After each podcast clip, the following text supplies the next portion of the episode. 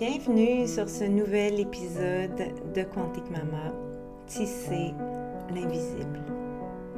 Karine, votre hôte, avec vous aujourd'hui. Hola! Bienvenue dans cet épisode. J'espère que vous allez bien. Je suis vraiment très émue, en joie, euh, excitée et à la fois euh, un peu nostalgique. Euh, c'est le dernier épisode que j'enregistre dans mon bureau au Costa Rica. On est sur le point de repartir au Québec pour, on pense, quelques années, au moins au moins deux, trois ans, peut-être plus même, on verra. Bien sûr, on va revenir, mais, mais bref, c'est la fin de notre chapitre ici où on a vécu à temps plein au Costa Rica dans les trois dernières années et demie. Et voilà, je suis assis euh, sur euh, un tapis euh, par terre dans mon bureau qui est entièrement vide. Il reste seulement un tapis qui est déjà vendu. J'attends la personne qui va venir le chercher. Et je suis assis avec mon micro, mon ordi, quelques sacs par terre. Et voilà, c'est. J'enregistre cet épisode, puis je m'en vais euh, pacter mes dernières choses, profiter de nos derniers jour ici sur cette terre sacrée du Costa Rica avant notre grand retour vers le Québec. Wow! J'ai vécu tellement de choses dans ce bureau. J'ai créé tellement de choses, enregistré tellement de podcasts, vécu tellement d'émotions, fait tellement de sessions de shamanic shaking, pleuré à chaudes larmes. Oh, je me suis déconstruite et reconstruite et recréée dans ce bureau dans les dernières années. Et c'est vraiment, vraiment avec une grande paix que je le ferme, que je ferme ce chapitre. Aujourd'hui, cet épisode, c'est vraiment juste un honneur à ce grand chapitre qu'on vient de vivre dans les trois dernières années et demie. Un, un remerciement, un éloge de gratitude envers ce pays qu'est le Costa Rica quand on est venu en 2019, on est venu au départ pour quelques mois, on pensait à peu près six mois maximum. Euh, on est venu avec notre famille de quatre enfants à l'époque parce que Sévan était quand même très malade. Puis on s'est dit, allez, on, on, va juste vivre, on va juste profiter, faire un voyage. Puis on était loin de se douter que Sévan allait partir beaucoup plus vite que tout le monde en pensait. Et, quand on est revenu au Québec pour s'occuper de, de son corps, pour s'occuper des premières semaines, des premiers mois du deuil, c'est rapidement devenu très très clair qu'on ne pouvait pas rester au Québec, qu'il fallait revenir ici. C'était trop dur d'être au Québec, ça n'avait pas rapport. Euh, le, Costa Rica nous, nous appelait. C'était comme si on avait trouvé euh, nos racines, en quelque sorte. Ou peut-être nos nouvelles racines. Les nouvelles racines de cette nouvelle identité qu'on allait découvrir après cette déconstruction complète qu'on a vécue à travers le deuil. C'était impossible de vivre ça au Québec, de continuer d'habiter dans la maison qui avait vu nos enfants grandir, nos deux derniers naître, qui avait vu Sévan dégénérer, souffrir tellement, être terrifié de sa maladie qu'aucun médecin comprenait. Donc on est venu ici, puis on a construit, on a construit, on a ouvert la jungle. Ah, on a, on a ouvert la jungle. on était tellement naïfs.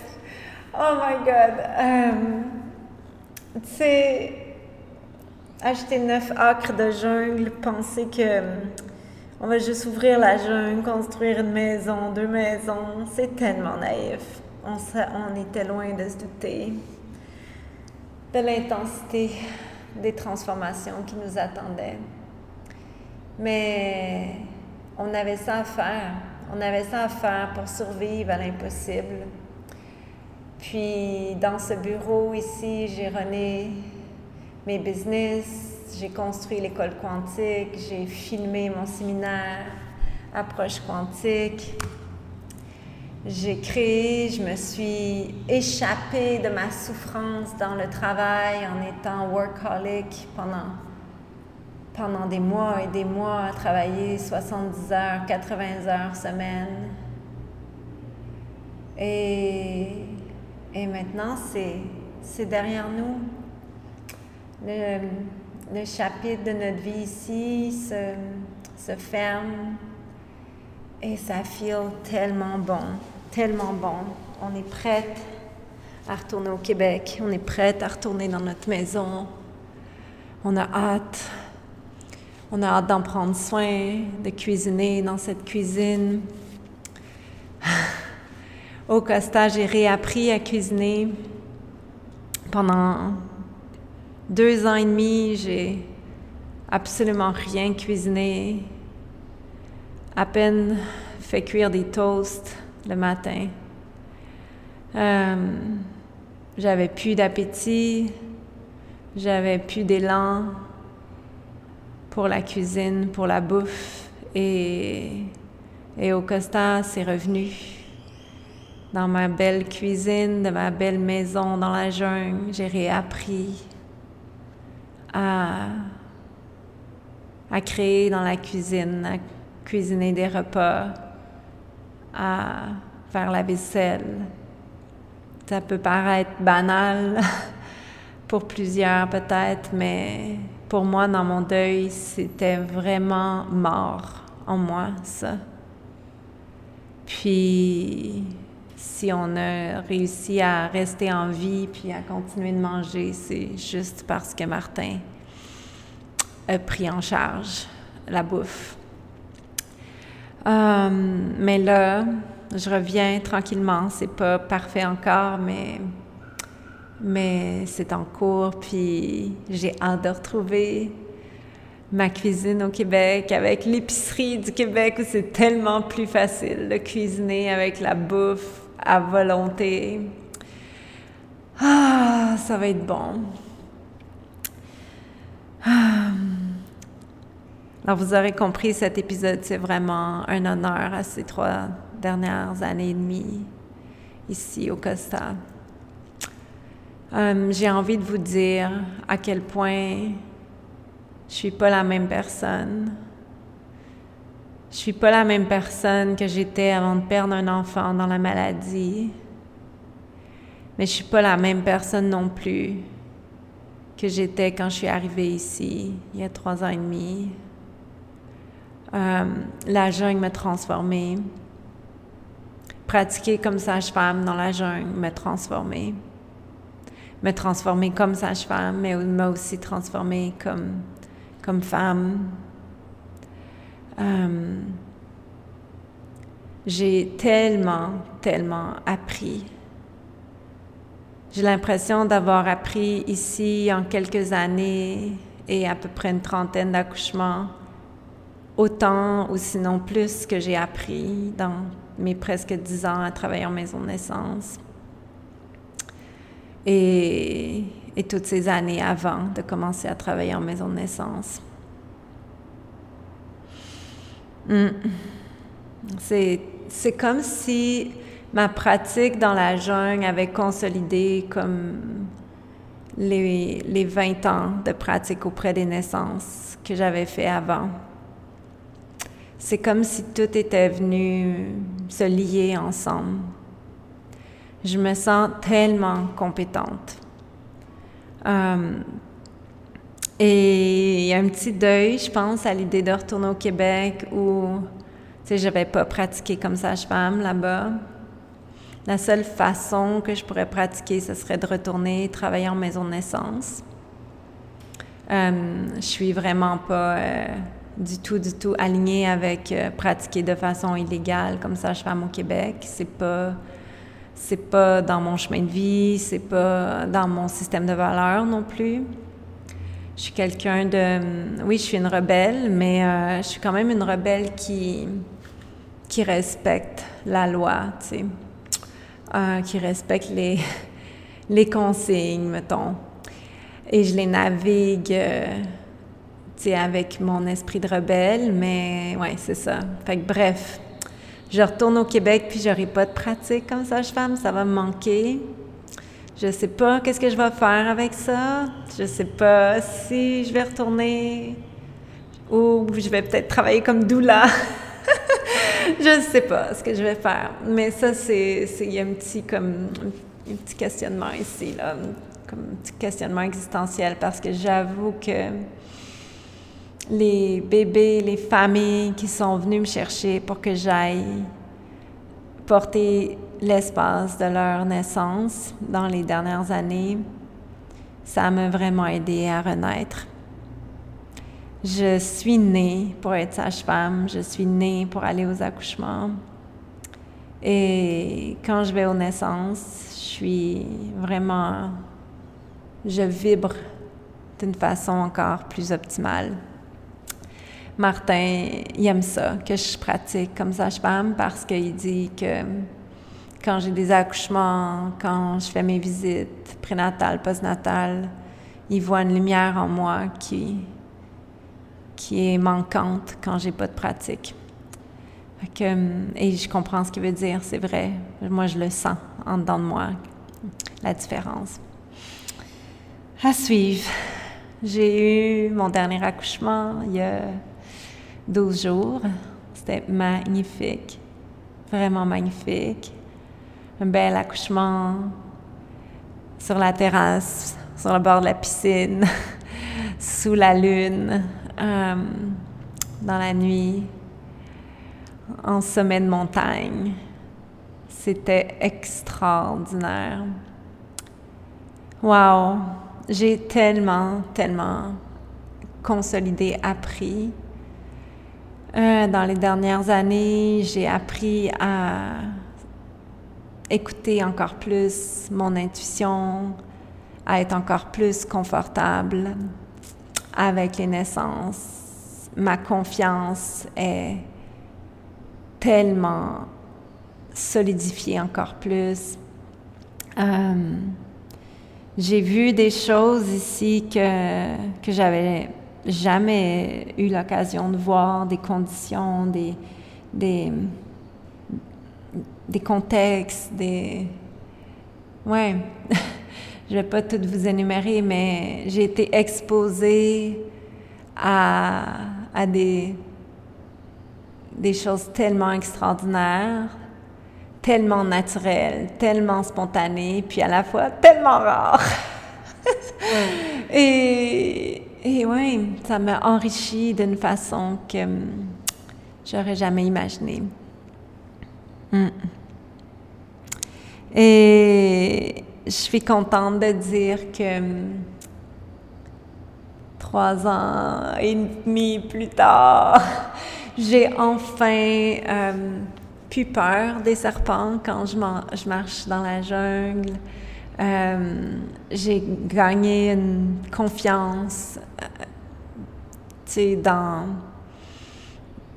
dans l'instinct de mes enfants, dans mon instinct, que j'ai mis vraiment beaucoup de temps à avoir. Bien sûr, on est toujours vigilant pour les serpents ou les, peu importe, les, les chenilles ou, ou même euh, certaines grenouilles, etc. Mais, mais il y a comme un sentiment de, faire encore plus un avec la jungle, avec sa médecine. Nos corps se sont vraiment adaptés. Euh, au début, on avait toutes sortes de problèmes de peau, des champignons sur la peau, des drôles de pustules qui nous poussaient ses doigts ou peu importe ses pieds. Euh, ma fille a eu des champignons euh, vraiment weird sur ses pieds. Puis j'ai comme vraiment appris la médecine tropicale. J'ai appris à traiter ma famille pour des choses que j'avais jamais vues avant. Et maintenant, nos corps se sont vraiment adaptés. on, est, a un microbiome vraiment adapté à l'environnement ici, notre peau aussi. Euh, on est, vraiment, comme bien moins souvent malade. Ça fait même, je dirais, on a, on a des petites affaires ici et là des fois, mais rien d'extravagant par rapport à, disons, les deux premières années. euh, et même comme herboriste, je me sens plus solide que jamais. J'ai appris à guérir mes enfants. J'ai même, tu sais, je suis pas sûre, j'en ai déjà parlé ici, mais quand on a fini de construire la maison, Martin, le, comme le lendemain qu'on est déménagé, Martin a vraiment crashé. Il a, a eu un malaise, il était, il a comme fait un espèce de burn-out, euh, pas long, mais comme il a, je veux pas dire que c'était un burn-out, c'était comme, il a crashé. Il a avait plus de pression artérielle presque. Il était comme, il était comme mort. Tu sais, il était, il avait plus de teinte, il avait plus de, sa pression artérielle était tellement basse, j'avais jamais jamais vu ça. Et, tu sais, je l'ai, je l'ai réanimé avec des, un intraveineuse pendant trois jours. Euh, sous les conseils d'une amie médecin ici. Puis tranquillement, au fil des trois jours, il est revenu à lui-même.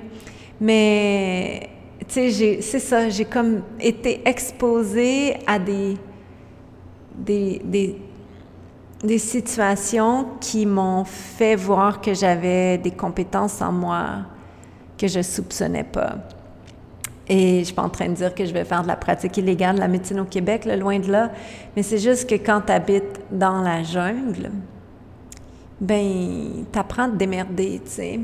Puis moi, ben comme sage-femme, j'en ai, tu sais, j'ai des voies veineuses, j'ai des j'ai du soluté, donc c'était facile pour moi d'hydrater Martin puis de l'aider à, se récupérer puis à se, re-remplir après avoir été littéralement vidé, tu sais, dans toute son chi à travers le deuil puis construire, ouvrir, ouvrir la jungle, construire deux maisons en même temps pour c'est un peu comme fuir la douleur. C'est vraiment ça qu'on a fait dans les dernières années. On, on a tellement travaillé parce qu'il fallait fuir cette douleur-là du deuil qui est insupportable.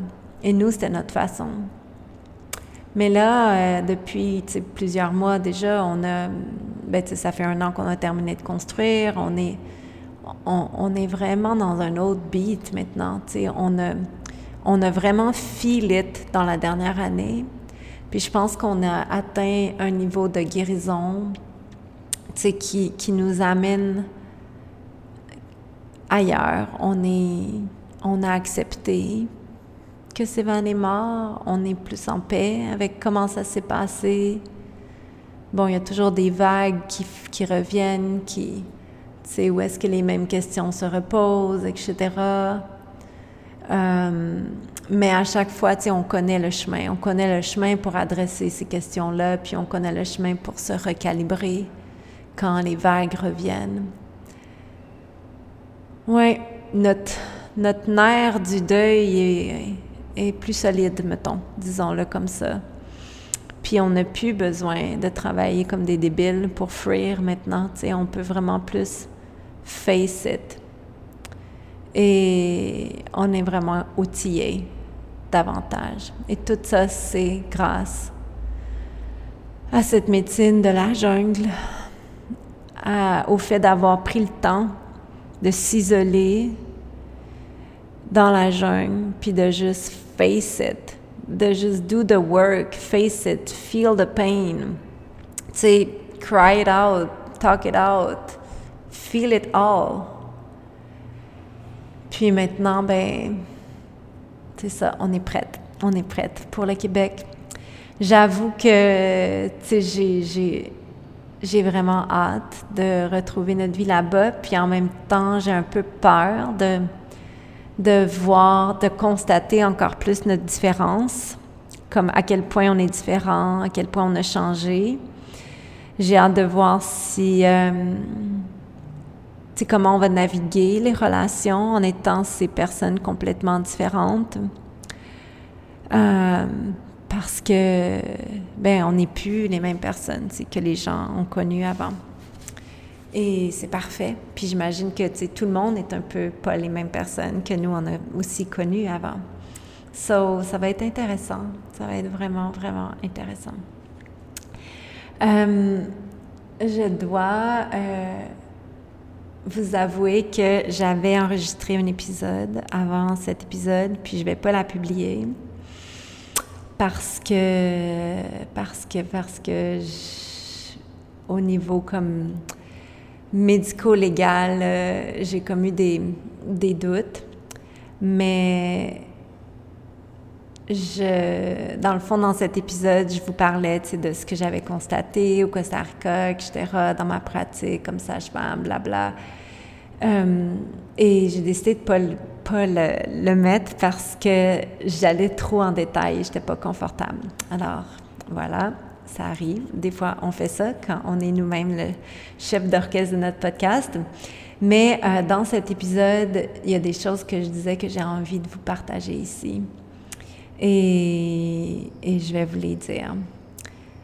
Dans les trois dernières années à pratiquer ici auprès des naissances, j'ai eu une pratique privée dans le fond. Et hum, c'était vraiment intéressant d'avoir une pratique privée parce que ben, tu sais, moi, avant, j'étais sage-femme, euh, le gouvernement me trouvait des, des clientes. Il y avait trop de clientes pour euh, la demande. Euh, en, fait, il n'y avait pas assez de place pour la demande. Tu sais, j'avais, pas à chercher des clientes. J'avais pas à, gérer mon horaire. Tu sais, il y avait quelqu'un qui, qui organisait mon horaire. J'avais des gardes, j'avais des congés, etc. Ici, ben, c'était moi, la chef d'orchestre de tout, tu sais. Donc, ce que j'ai appris dans les dernières années, c'est que tu peux bien quitter ton, ton, poste de sage-femme euh, en France, au Québec, euh, en Israël, peu importe dans quel pays où il y a des sages-femmes euh, qui travaillent pour le gouvernement, puis t'en venir pratiquer ici au, au, Costa Rica, parce que oui, il y a une demande, il y a une demande.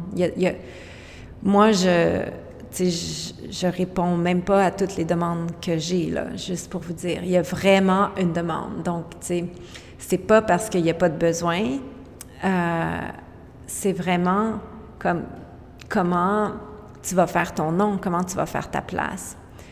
Et moi, j'ai eu beaucoup de chance parce que rapidement, dès le début, la communauté m'a adoptée. La communauté s'est mis à parler de moi, comme je suis devenue comme, vraiment connue dans la communauté.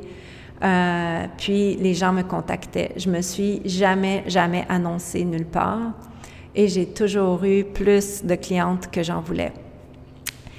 Euh, fait que ce que j'ai appris quand tu pars une pratique privée, c'est que ben il faut que la communauté te choisisse. Et euh, comme vous savez, j'étudie la, la, la, thérapie avec les, les psychédéliques. Et euh, bon, tu sais, ce que dans certaines cultures, on associe au chaman. Bon, moi, c'est pas l'école avec laquelle j'étudie, puis mon approche, euh, tu sais, je vais jamais m'appeler chaman, parce que je viens pas d'une culture où c'est pas ma descendance, là. mais, mais tu sais, c'est vraiment ça ramène vraiment à ce concept de, mais ben, tu sais, les guérisseurs, les chamans, ils sont choisis par la communauté. Les sages-femmes, c'est la même affaire, sont choisis par la communauté. Puis ça, c'est l'histoire de l'humanité depuis que le monde est monde. Et même en 2023, quand tu te pars une pratique de sage-femme en privé, bien, il faut que la communauté t'adopte. Si la communauté veut pas de toi, tu auras beau t'annoncer, tu auras beau faire tout ce que tu veux, ben non, ça marchera pas. Puis, je pense que c'est la même chose aussi pour les douleurs. C'est euh, pour un peu tous les types de pratiques privées, right? Que tu sois ostéopathe ou euh, acupuncteur, etc., euh, ça s'applique aussi.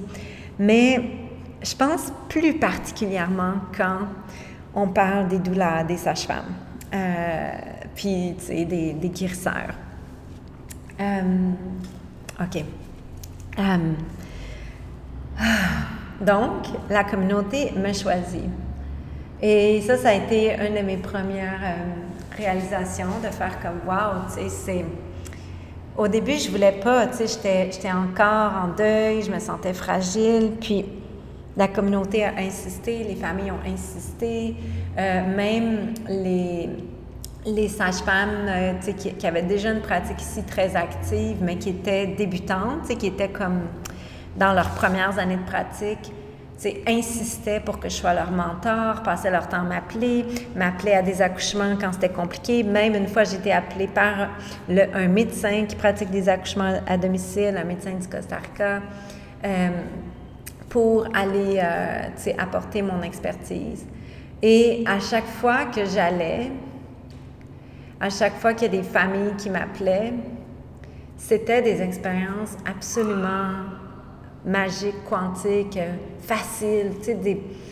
tous les accouchements que j'ai eus dans les trois dernières années, ça a été des accouchements juste comme fast forward, j'arrive, le bébé naît dans l'heure, le 2-3 heures. No big deal, même une fois en, siège complet. Tu sais, en quelques heures, le bébé est né. Euh, je pense que j'ai été là une heure et demie, deux heures, puis le bébé était né euh, en siège. Donc, à chaque fois, c'était c'était juste super quantum, super facile, super comme physiologique, comme ça doit être, comme c'est l'histoire de l'humanité. Et, et ça, tu sais, pour moi, ça, à un moment donné, j'ai fait OK, OK, tu sais, je vais. OK, je vais être, votre sage-femme, tu sais, j'accepte, j'accepte mon rôle, j'accepte que vous, vous me demandiez ça, puis j'accepte de dire oui, puis là, j'ai dit oui. Puis, je suis devenue amie avec des médecins qui pratiquent ici. Euh, je suis devenue connue par la communauté. Euh, je suis devenue une référence quand il y avait des cas compliqués. Et ma foi, il y en a eu des cas compliqués. Parce que, tu sais, on parle de médecine tropicale. quand même, il y a, des, des situations qu'on ne voit pas quand on est en Amérique du Nord. Et, wow!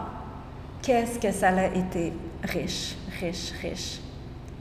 Et, j'ai aussi appris à, mettre mes limites, à mettre mes limites avec des clients ou avec d'autres personnes qui, par exemple, voulaient travailler avec moi, mais que, ah, je sentais qu'il y avait une certaine incompatibilité dans l'énergie, dans, dans l'approche, etc juste de dire non, ça fonctionnera pas, tu sais, comme. Euh, puis, it's all good. Donc, j'ai appris à, à, dire à des couples euh, je pense que je suis pas la bonne personne pour vous, je vous conseille telle personne, tu sais, puis à refuser des suivis. Parce que, ben, quand tu t'engages avec un couple pour aller dans un accouchement dans la jungle, mais il faut que ça passe, le courant. Là. On n'est pas euh, juste dans le système public, puis protégé par euh, ton ordre, protégé par ton regroupement, protégé par tes assurances, euh, ici, puis là, puis là, puis par tout le système médical, puis par ta société, puis par ton, la légalité de ton truc. Là. On n'est pas là. Là, là c'est vraiment comme act of faith, act of trust. Donc, il faut que le courant passe. Parce que, si ça chie, là, ben, tu sois prête à face it avec les clients, puis que tu saches que tu peux avoir confiance en eux, puis qu'eux ont confiance en toi. Fait que c'était ça, je suis rendue vraiment bonne pour faire des entrevues, puis identifier tout de suite est-ce que c'est mon, est-ce que c'est le type de couple avec qui je vais travailler, est-ce que est-ce que est-ce qu'ils vont être capables de me payer? Est-ce que c'est plutôt un couple qui va qui devrait euh, appliquer pour être un de mes couples pro bono de l'année? Euh, il faut savoir que quand j'ai décidé de dire oui, moi j'ai décidé, puis ça c'est vraiment à partir d'une posture de privilège, là, parce que tu sais, j'ai deux, j'ai déjà deux business qui m'aident à, vivre, à nourrir ma famille. Et juste vous dire, je me fais payer pour mes services, très bien. Mais euh, j'ai décidé qu'à chaque fois que j'avais deux, en deux puis trois clients qui payent, je faisais un accompagnement gratuit. Fait que j'ai fait plusieurs plusieurs pro bono.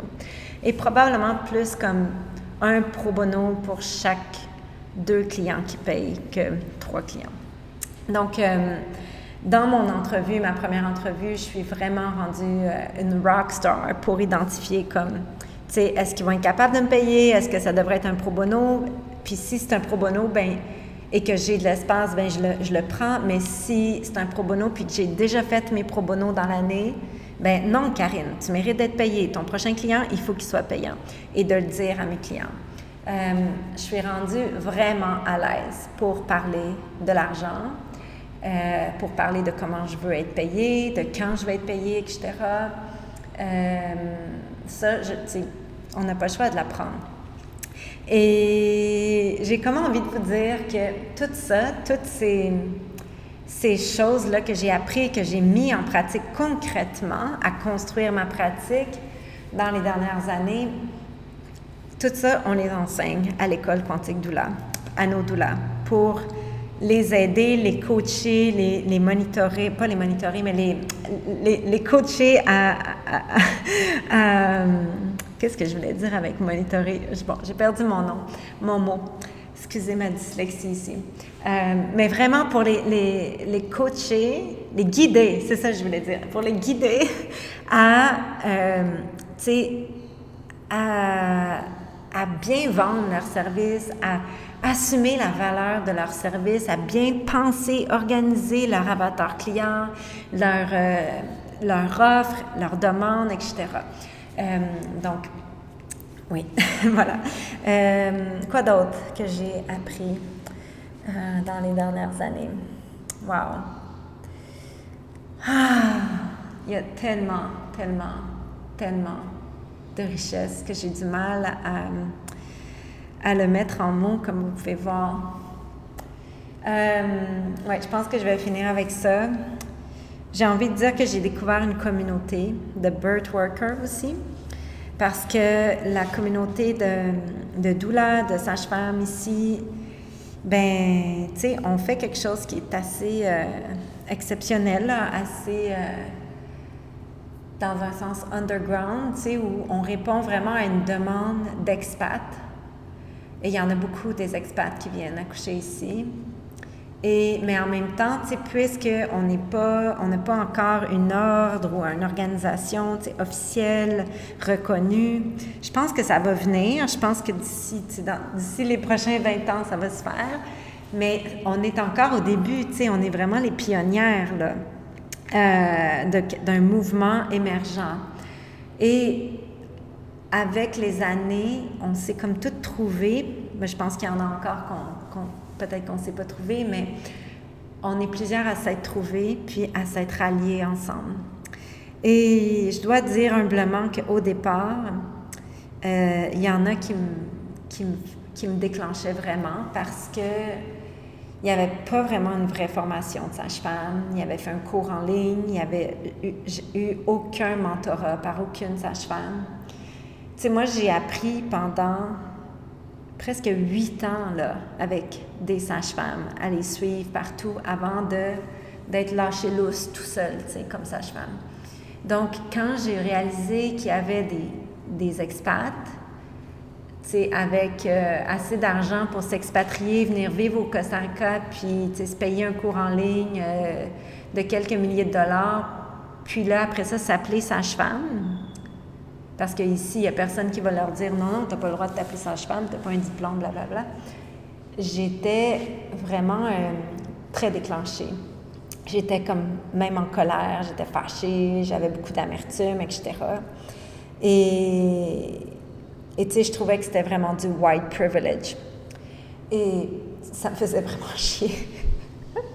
Mais j'ai appris à les connaître parce que le fait est qu'elles sont là, puis elles travaillent, puis elles prennent l'expérience, puis elles, sont exposées. Puis je pense à une, entre autres, que j'adore maintenant, qui est vraiment une de mes plus euh, sincères euh, collègues, là, avec laquelle j'ai le plus de liens. Euh, comment ce qu'elle me, me, déclenchait au début, tu sais. Mais là, maintenant, trois ans plus tard, elle est rendue, tu sais, elle a dépassé euh, probablement son, euh, tu sais, 250-300 accouchements. Elle est rendue super euh, expérimentée, tu sais, elle, roule, ça roule son truc, là.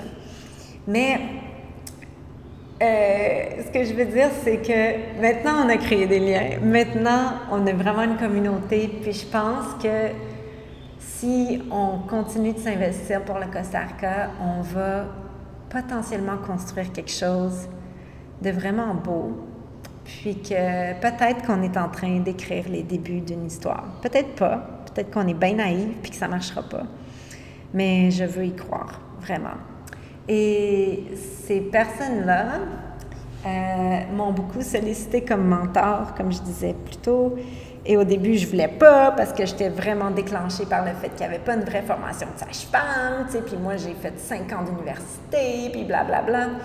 Puis à un moment donné, j'ai juste lâché prise, puis j'ai accepté que c'était juste une autre réalité.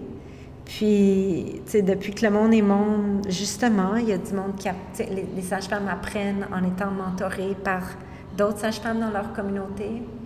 Donc, j'ai accepté finalement de devenir cette sage-femme qui mentore les jeunes sages-femmes.